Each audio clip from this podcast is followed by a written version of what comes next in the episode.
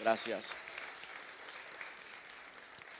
Hoy, hoy eh, en esta mañana, en esta mañana yo quiero, eh, en el servicio de, de, de, de después, nosotros vamos a tratar con lo que eh, se nos fue pedido, ¿verdad? Acerca de lo que es la Navidad y compartir una palabra acerca de eso. Pero hoy uh, yo, yo quiero dar en el corto tiempo que... You can go ahead and set the timer, it's not there yet. En el corto tiempo que estaré frente a ustedes, eh, quiero hablarle acerca eh, de lo que es ser un líder transformador. Ahora, ahora ya, ya escucho a algunos de ustedes que dicen, pero Pastor Carlos, yo no soy un líder, yo no tengo una empresa, yo no tengo un grupo que estoy dirigiendo. Pero la verdad del caso es que todos nosotros de alguna manera u otra desarrollamos algún tipo y alguna cantidad de influencia sobre alguien o algunos, y por esa sencilla razón se define usted como un líder. Pastor Carlos, yo solamente estoy en casa con mis hijos, diría una mujer, una madre. Pues usted es líder en su casa, porque estás dirigiendo a esos hijos a que, a que ellos conozcan al Señor, que sean buenos seres humanos y todas esas cosas. Usted que es un estudiante, de, Dios te llama a ti a ser un líder, de marcar una diferencia en la escuela donde usted está, para que la gente pueda distinguir entre los que son de Dios y los que no son de Dios. Okay. El Señor nos permitió a nosotros escribir un libro acerca de esto, uh, el líder transformador, y nosotros hoy queremos hablar un poquito acerca de esto, darles por lo menos cuatro puntos de lo que es ser un líder transformador. ¿Usted está conmigo? Así que mantenga su Biblia abierta. Si vas a estar a, a, a apuntando algunas notas, algunas notas, perdón, algunos apuntes, como dirían otros, eh, por favor hágalo para que no puedas perder nada. El liderazgo, mis queridos hermanos, es un tema de, de, de, de fundamental necesidad en la iglesia. El liderazgo es un tema fundamental también en la Biblia. Y a lo largo de las Escrituras encontramos un sinnúmero de ejemplos de líderes que han marcado la historia y han dejado un impacto duradero en sus comunidades y en sus pueblos. Y hoy en esta mañana y en este estudio bíblico, los que están conectados y escuchando, vamos a explorar algunos de los principios de lo que es ser un líder transformador a través de la lente de la palabra de Dios. Amén. Liderazgo bíblico, ¿qué es? ¿Cómo se define? ¿Qué es lo que Dios demanda de nosotros? El liderazgo bíblico en la iglesia es un tema fundamental que necesita ser abordado de manera profunda y significativa. En primer lugar, es esencial comprender que el liderazgo en la iglesia no se trata de ejercer poder o control sobre los demás. Y cuando hablamos del liderazgo en la iglesia, también nos referimos a liderazgo en su familia, liderazgo en el grupo que usted dirige, liderazgo en su hogar. Cuando estamos hablando de ser un líder, no estamos hablando de ejercer poder o control sobre los demás. Más bien se trata de servir y de guiar a otros con humildad, con amor, siguiendo el ejemplo de Jesús como el máximo líder. Jesús mismo dijo, yo no vine a ser servido, sino que yo vine para servir y dar mi vida en rescate por los demás. Entonces, hay algunas personas que cuando es el tiempo, normalmente muchas iglesias y a, a través de, de, del mundo eclesiástico, al principio de un nuevo año, escogen a líderes de grupos, de comités, de organizaciones. Y muchas veces la gente entra en nuevo año que deseando, aspirando un puesto de liderazgo con la, con la idea equivocada de que van a tener posición, poder y control sobre gente. No mire para los lados, disimule, mire para acá. Pero mucha gente dice, yo quiero ese título, yo quiero ese puesto, yo quiero esa posición, porque entonces puedo mandar a la gente a hacer las cosas. Y hay que dejar claro que ser un líder, de, de tener un puesto y una posición en su hogar, en el trabajo, en la escuela, en la iglesia, ser un líder no tiene que ver nada con poder y con control. Se trata todo de servir y de guiar a la gente en ese grupo contigo. Un jefe es el que manda. Un líder es el que dirige, el que guía y el que acompaña a aquellos con quien ellos te están trabajando. Y si vamos a seguir el ejemplo máximo de Jesucristo, que es el líder de todos los líderes, tenemos que hablar acerca de la humildad, de, de, de dirigir con amor, porque esto implica poner las necesidades de los demás por encima de nuestras propias necesidades. Ser un líder quiere decir que voy a poner las necesidades de los demás por encima de mis necesidades, por encima de mi, mi agenda, lo que yo deseo, ¿verdad? Un padre que es líder en su casa, una madre que es líder en su casa, pone sus deseos al lado para cumplir y cuidar de los deseos de sus hijos. Se supone que un padre quiera lo mejor para sus hijos, que sus hijos vayan mucho más lejos que ellos, que alcancen más cosas que ellos hayan alcanzado. Y esa es la definición de ser un líder. Una persona que pone las necesidades de los demás por encima de sus propias. Y que busca siempre el bienestar de la gente, especialmente el bienestar espiritual de ellos. De que estén creciendo, conociendo a Dios.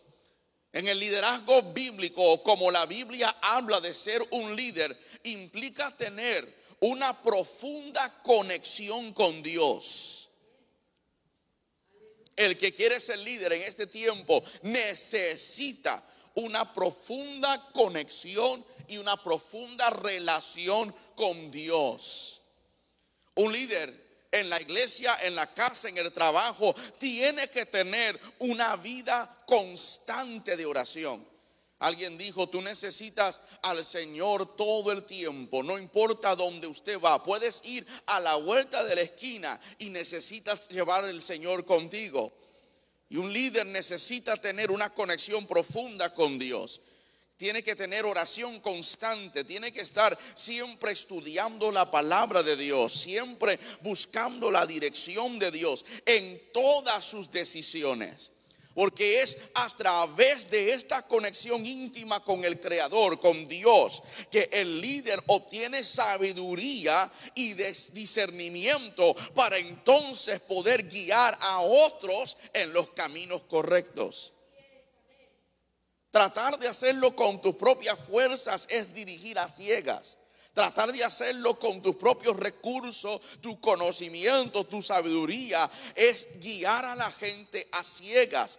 Tú necesitas siempre consultar con Dios y tener una relación profunda y una conexión íntima con Dios, especialmente si usted es un líder. Es muy fácil decir amén a algo como eso cuando la realidad es que muchos de nosotros hacemos lo que el proverbista nos llama a no hacer, de, de no apoyarnos en nuestras propias concupiscencias, de no apoyarnos en nuestro propio conocimiento, sino de apoyarnos en Dios. Vemos a través de la Biblia todos los ejemplos, Josué, Moisés, Nehemía, todos estos hombres y mujeres que antes de poder dar dirección al pueblo, ellos iban a donde Dios estaba y le pedían a Dios dirección, porque ellos pudieran usar la experiencia para ellos tomar la decisión, pero la experiencia no le iba a dar el resultado que Dios quería darles. Preferían consultar con Dios. ¿Qué dice Dios? Los reyes de la Biblia, antes de hacer alguna cosa, ellos llamaban a los ancianos, búsqueme a un profeta, alguien que consulte con Dios para que yo pueda tomar la decisión correcta. Un líder en este tiempo, para el hogar, para la casa, para la iglesia, para el trabajo, necesita consultar con Dios en todo y tener esa conexión con Dios, para recibir sabiduría y recibir discernimiento para guiar a otros en el camino correcto. Asimismo, el liderazgo bíblico, tanto en la iglesia como en otros lugares, implica fomentar la unidad, el crecimiento espiritual en la comunidad. O sea, que un líder debe ser capaz de identificar y de nutrir los talentos y los dones de otras personas. Míreme para acá, por favor. Una de las cosas que el Señor llama a cada uno de nosotros que somos líderes en cualquier lugar es de que con la gente que el Señor ha puesto a nuestro cuidado, a nuestro mando, nosotros tenemos que desarrollar una habilidad de comprender cuál es el talento de ellos, qué es el don que Dios le ha dado a ellos, cuál es el propósito que ellos tienen, y ayudarles a ellos a nutrir y desarrollar esos talentos y habilidades, para que entonces ellos puedan servir y contribuir con ese talento que tiene a la comunidad de fe. Y asimismo ayudamos a edificar el cuerpo de Jesucristo. Es lo mismo en el hogar. El padre tiene que encontrar cuál es el talento, cuál es el don, cuál es la habilidad, la pasión de mis hijos, y ayudar a nutrir eso para que ellos puedan ser la mejor versión de ellos y poder bendecir a todos los que vienen a su alcance.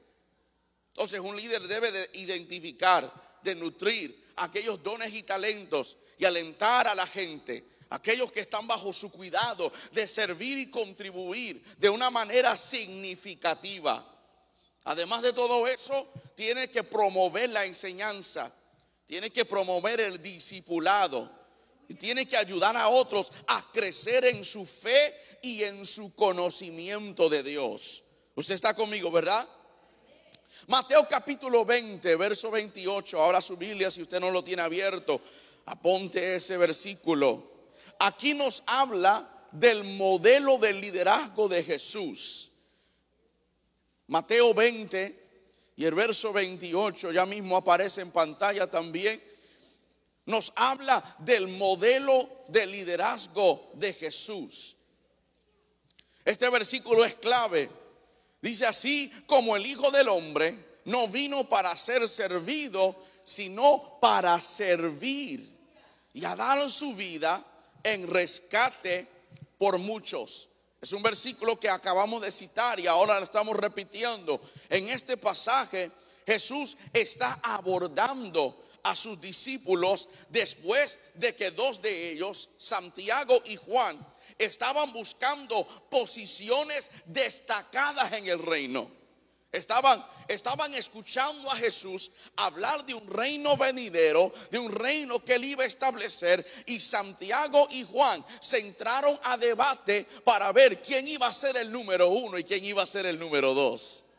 Comenzaron los dos a debatir, a, a, a argumentar, a pelear entre quién iba a ocupar el puesto más alto. Y Jesús comienza a responder a esta discusión hablándole a ellos acerca de lo que era servir. Que si querían ellos ser grandes, tenían que adoptar el modelo de él de ser un líder. La respuesta de Jesús le revela no solo a ellos, sino a nosotros, de que ellos y algunas veces nosotros no tenemos una comprensión real de lo que es ser un líder a la manera de Cristo.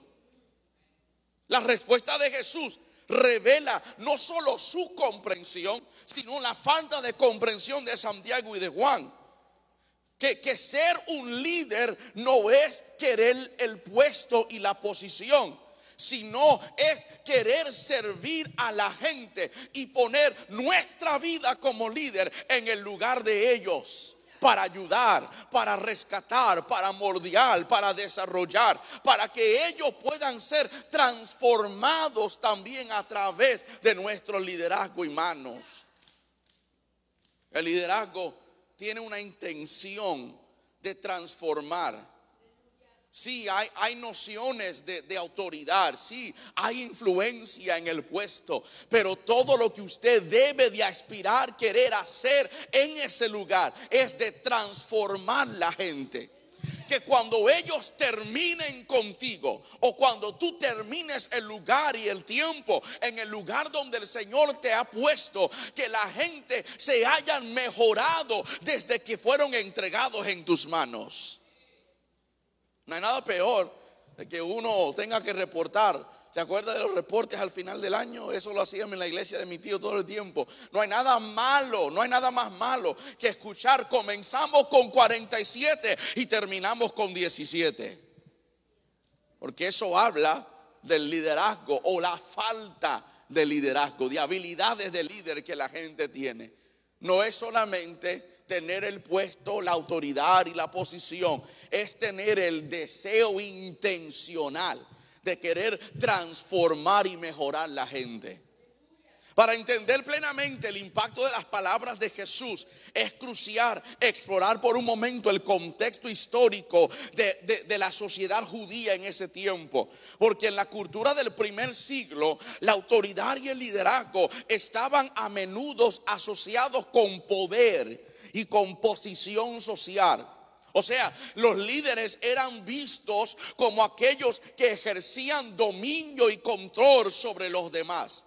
De, de acuerdo a la sociedad y la cultura judía, quien tenía un puesto de líder tenía dominio y control sobre la gente. Era, era un, un sistema jerárquico de liderazgo en la sociedad judía, que implicaba una clara distinción entre los que eran líderes y los que eran seguidores, los que eran amos y los que eran esclavos. Y el deseo de Santiago y de Juan no era de ser esclavo, ni tampoco de ser el servidor ni el seguidor. Ellos querían ser los amos, los dueños, los de arriba. Querían ser los líderes. El, el deseo de ellos era estar a la derecha y a la izquierda de Jesús. O sea que estaban buscando estatus, estaban buscando prominencia. Dentro de aquellas, aquel sistema jerárquica, ellas, ellos estaban buscando estar en la parte más alta de aquella estructura. Y mira lo que Jesús comienza a explicarle desde el verso veinticinco. Leímos el verso veintiocho, pero al partir del verso veinticinco ya el Señor comienza a enseñarle diciendo: sabéis que los gobernantes de las naciones, las naciones se enseñorean de ellas. O sea, la referencia de Jesús a los líderes gentiles destaca la práctica común de que el líder ejercía autoridad de una manera dictatorial. Eran opresivos. Y este comentario establece el contraste entre el líder secular y el líder al modelo de Cristo.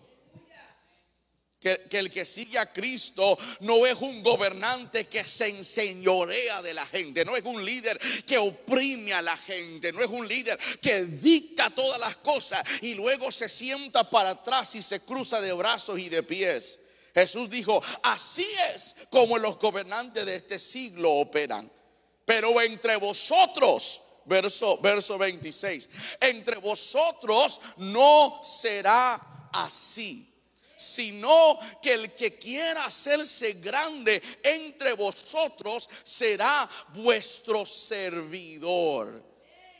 O sea que Jesús comienza con una idea que los discípulos ya conocen: los gobernantes y cómo ellos trabajan, oprimen, cómo ellos dominan.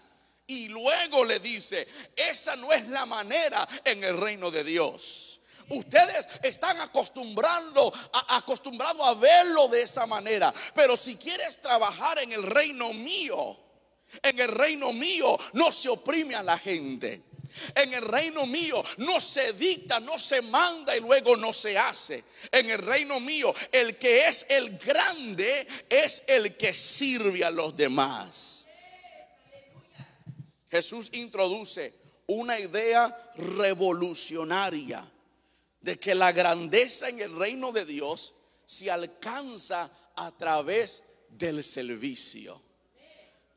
Jesús quería desafiar, como siempre lo hace, desafiar la percepción cultural de la grandeza ligada al control y la, la, la, la dominación. Él decía: la grandeza es el que sirve. Si usted pudiera visualizar el lugar y el momento, es como si Jesús está en la casa de alguien y apunta al que es el esclavo y le dice a los discípulos: él es el más grande aquí en este lugar. ¿Por qué, Señor? Porque está sirviendo. Nosotros estamos sentados creyéndonos los grandes. Él está trabajando y Dios lo llama a él el grande. El que quiera ser primero entre nosotros, dice el Señor, tiene que ser vuestro siervo. Él otra vez, Jesús otra vez, afirma la conexión entre liderazgo y servicio. Si usted no escribe nada en, el, en la mañana de hoy, por lo menos anote eso, que el liderazgo equivale a servicio. Si soy líder en mi casa, estoy sirviéndole a mi casa. Si soy líder en el trabajo, estoy sirviendo a Dios en el trabajo. Si soy un líder en la escuela, estoy sirviendo a Dios en la escuela. El versículo clave, verso veintiocho. Porque el Hijo del Hombre no vino a ser servido, sino para servir y dar su vida por rescate. Jesús presenta su propio ejemplo. Él dice, si usted quiere otro modelo, si mirar al esclavo como grande no le fascina, mírame a mí.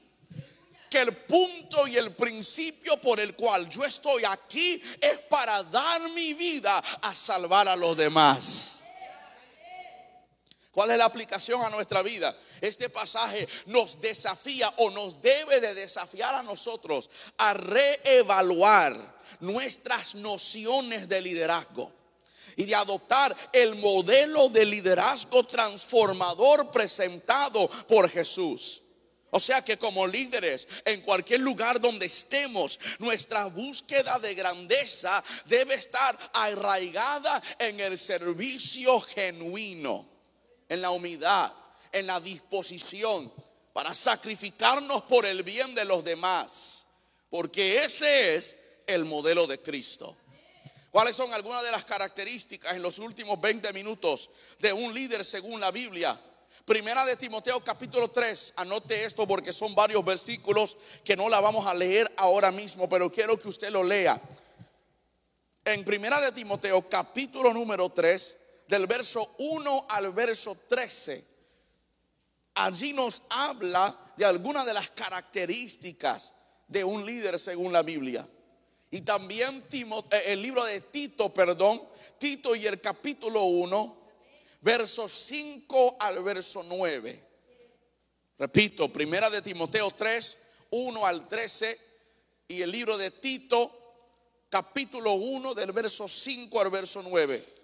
Esa la voy a leer rápidamente. Dice la historia o dice esa, esa porción de Tito uno, del cinco al nueve. Yo lo estoy leyendo la Nueva Traducción Viviente. Dice, te dejé en la isla de Creta para que pudieras terminar nuestro trabajo allí y nombrar ancianos y líderes en cada ciudad, tal como te lo indiqué. El anciano, el líder, debe llevar una vida intachable. Tiene que ser fiel a su cónyuge y sus hijos deben ser creyentes que no tengan una reputación de ser desenfrenados ni rebeldes. Pues un líder de la iglesia es un administrador de la casa de Dios y debe de vivir de manera intachable. No debe de ser arrogante, no mire para ningún lado. No debe de ser iracundo, ni emborracharse, ni ser violento, ni deshonesto con el dinero. Al contrario, debe recibir huéspedes en su casa con agrado y amar lo que es bueno. Debe de vivir sabiamente y ser justo. Tiene que llevar una vida de devoción y de disciplina. Debe tener una fuerte creencia en el mensaje fiel que se le enseñó. Entonces podrá animar a otros con la sana enseñanza y demostrar a los que se oponen que están equivocados. Mira esta porción tan poderosa, tanto como lo que Pablo dice en Timoteo y lo que se dice aquí en este capítulo de Tito. Estos pasajes, el apóstol Pablo proporciona criterios específicos para los líderes en la iglesia, que se pueden aplicar a cualquier área y lado de nuestra vida. Establece un estándar elevado para aquellos que desean asumir cualquier papel, cualquier rol de liderazgo. Se enfoca en características. Habla de las cosas morales y habla de las cosas espirituales. Porque de nada nos sirve conocer la verdad y no vivir la verdad. Míreme para acá, te lo voy a repetir. De nada nos sirve conocer mucha Biblia, conocer muchos versículos y que ninguna de esas cosas la estemos aplicando a nuestra vida. Paréntesis, Dios no nos dio la Biblia para información nada más. Nos dio la Biblia para transformación. Que puedes citar versículos bíblicos, qué lindo, pero ¿cuántos de ellos las estás viviendo?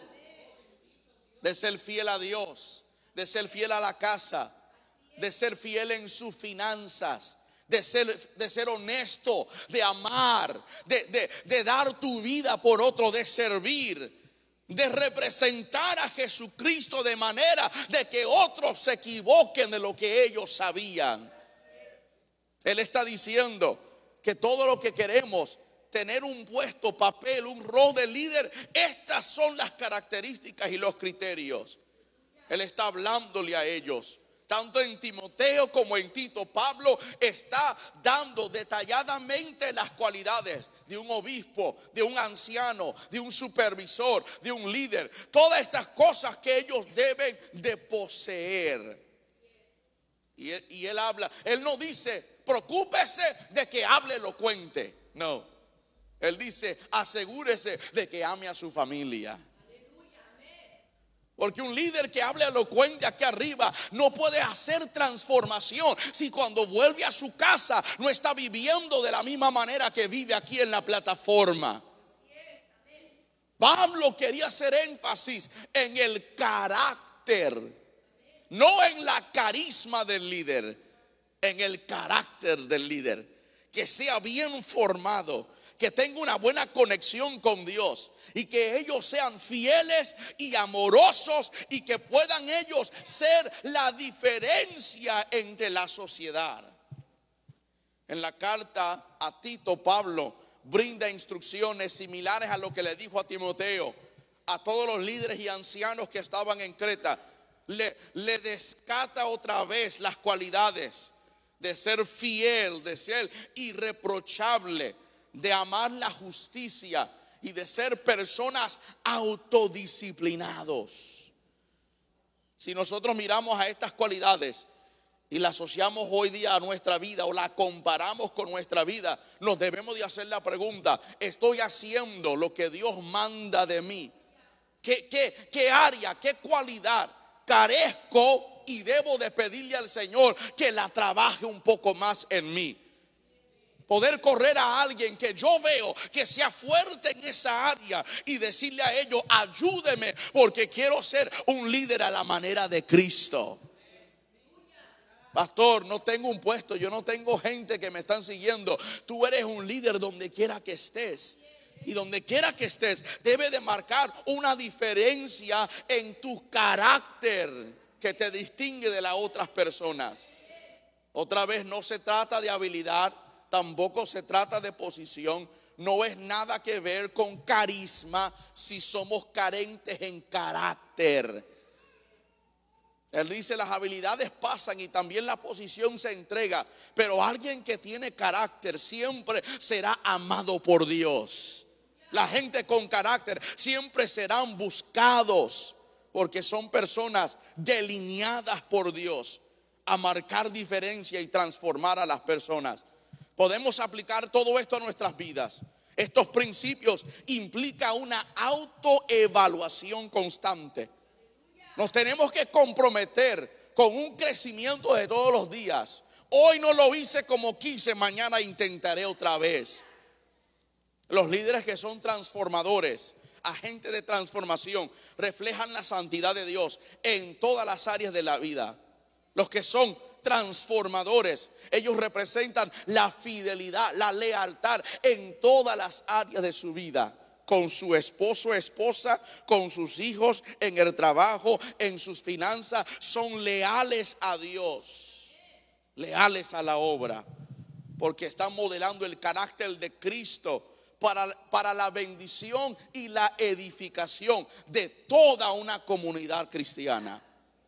¿Usted está conmigo? Punto número tres, tengo una más y nos vamos. La Biblia nos habla de que un líder, un líder, de acuerdo a la Biblia, es alguien que se destaca por la humildad.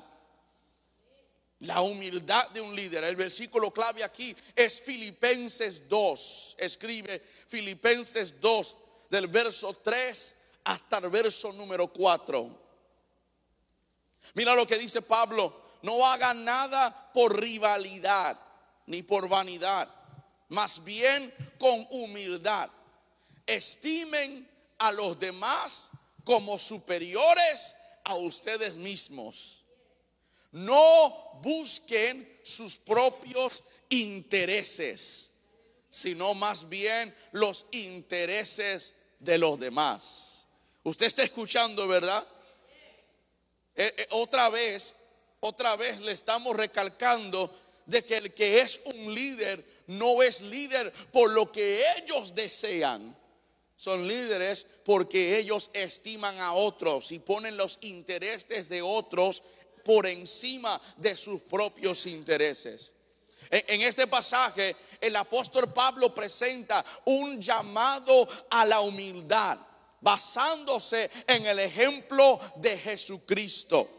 Si usted lee el capítulo completo, él dice que haga pues en vosotros el mismo sentir que hubo en Cristo, que siendo él forma igual a Dios, no se estimó como un Dios, sino que se despojó de la grandeza, tomó forma de hombre y habitó entre nosotros. Y entonces comienza a decir: si Cristo hizo todo eso, ¿por qué nosotros no lo podemos hacer?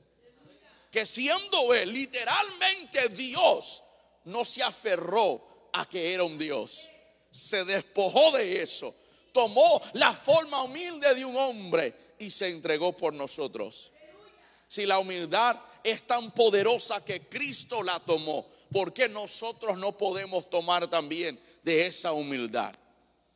La, la, la exhortación de Pablo no es simplemente un consejo ético, sino es un fundamento teológico que revela la naturaleza transformadora de lo que hace la humildad. O sea, el poder que hay en la humildad para transformar a la gente.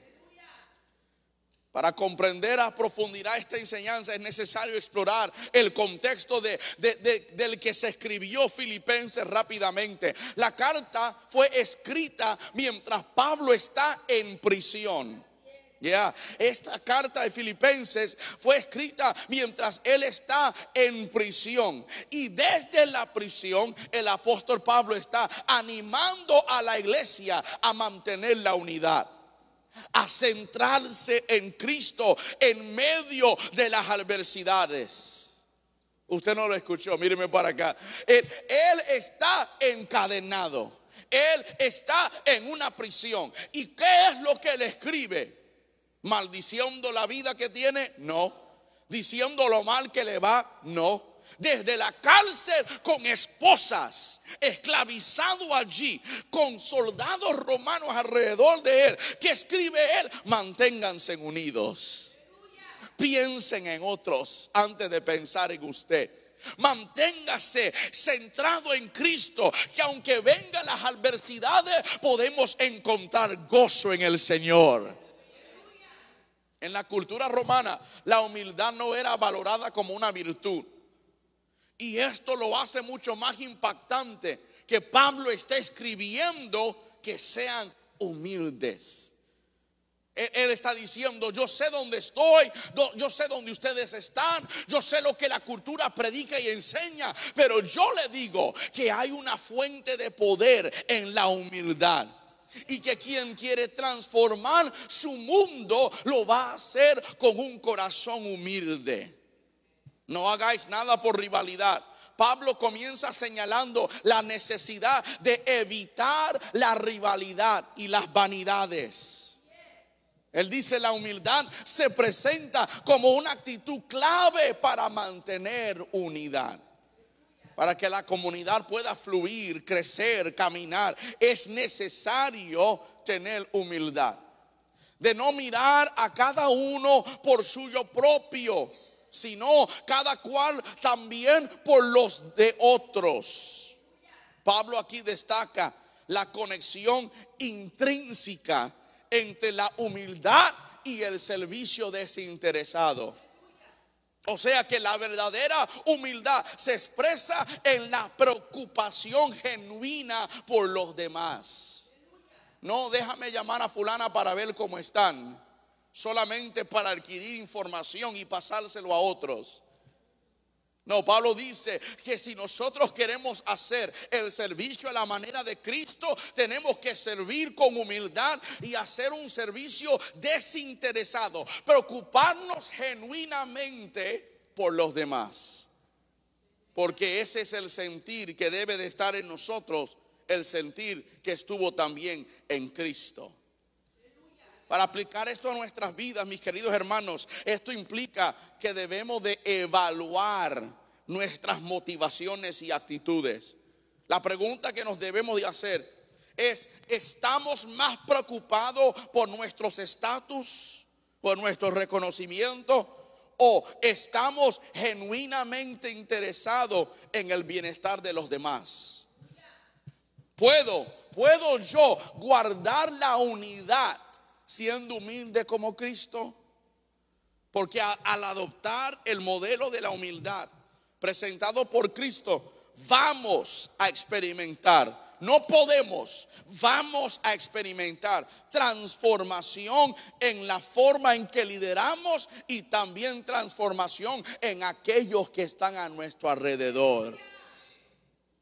Termino con este punto, y es que debemos de conocer como líderes nuestras fortalezas y nuestras debilidades.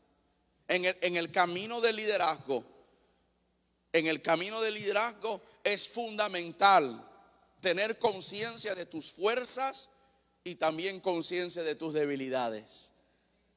El, el líder que quiere transformar no solo es capaz de reconocer sus habilidades, sino también tiene la capacidad de reconocer sus limitaciones. Y sabe que Dios puede usar tanto sus fuerzas como sus debilidades. Las fortalezas, tus habilidades, son los dones y los talentos que Dios te ha otorgado para cumplir su propósito en tu vida y en tu liderazgo. Y cuando tú conoces y tú comprendes cuáles son tus fuertes, cuáles son tus fortalezas, puedes maximizar esos y usarlas para impactar positivamente a la gente que están a tu cuidado. Pero por el otro lado, también es importante reconocer tus debilidades. Porque todos nosotros, no mire para ningún lado, mire para acá, todos nosotros tenemos áreas en las que somos menos competentes. Todos nosotros tenemos áreas donde nos falta desarrollo y experiencia. Y estas debilidades, míreme para acá, no deben ser vistas como fracasos. Deben ser miradas como oportunidades para crecer y desarrollarme. Y al identificar nuestras debilidades, podemos buscar el apoyo y la capacitación para mejorar esas áreas en nuestra vida. Podemos correr a gente que son capacitados. Podemos correr a personas que donde yo soy débil, ellos son fuertes, y pedir que nos ayuden a fortalecer esa área. O también podemos hacer lo que dice la Biblia, que si alguno de nosotros somos faltos de algo, faltos de conocimiento, faltos de carácter, de, de, de habilidad, pídeselo a Dios, que Dios nos da mucho más de lo que nosotros podemos pedir. Conocer nuestras fuerzas y conocer nuestras debilidades nos permiten ser líderes más efectivos y líderes más auténticos. Y cuando somos líderes efectivos y líderes auténticos, también nos convertimos en líderes que transformamos gente. Allí donde tú estás, incline tu rostro. Quiero terminar en una palabra de oración. Hay mucho más que podemos hablar, hay mucho más que hemos escrito, hay mucho más que pudiéramos compartir, hablando de sabiduría, de discernimiento, de lo que dice Proverbios, de lo que dice Santiago. Hablar acerca de cómo debemos de tomar decisiones sabias. Pero necesitamos emprender, en, en, en, entender en esta mañana, ya casi tarde, que Dios desea que apliquemos todas estas cosas, todos estos principios en nuestra vida diaria y convertirnos en líderes que inspiramos a otros y que transformamos a todos que están a nuestro alrededor.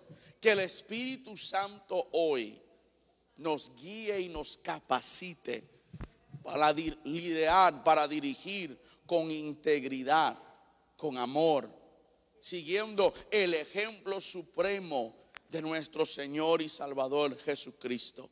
Que podamos transformar la vida de gente quienes nos rodea. Padre, te damos gracias hoy y pedimos que tú nos ayudes a ser gente que transformamos a todos los que están a nuestro alcance. Que podamos usar nuestra posición para influenciar cambios.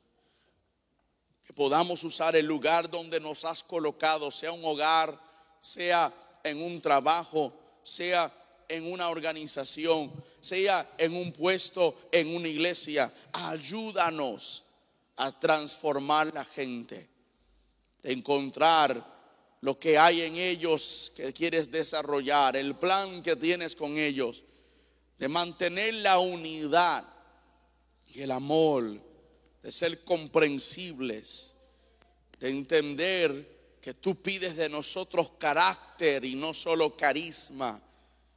Señor, ayúdanos a ser leales a ti y a tu obra. En el nombre de Jesús te pedimos todas estas cosas y te damos gracias, gloria y honra en el nombre de Jesús. Y una iglesia que lo cree, grite un amén fuerte. Y amén, dale un aplauso al Señor allí donde tú estás.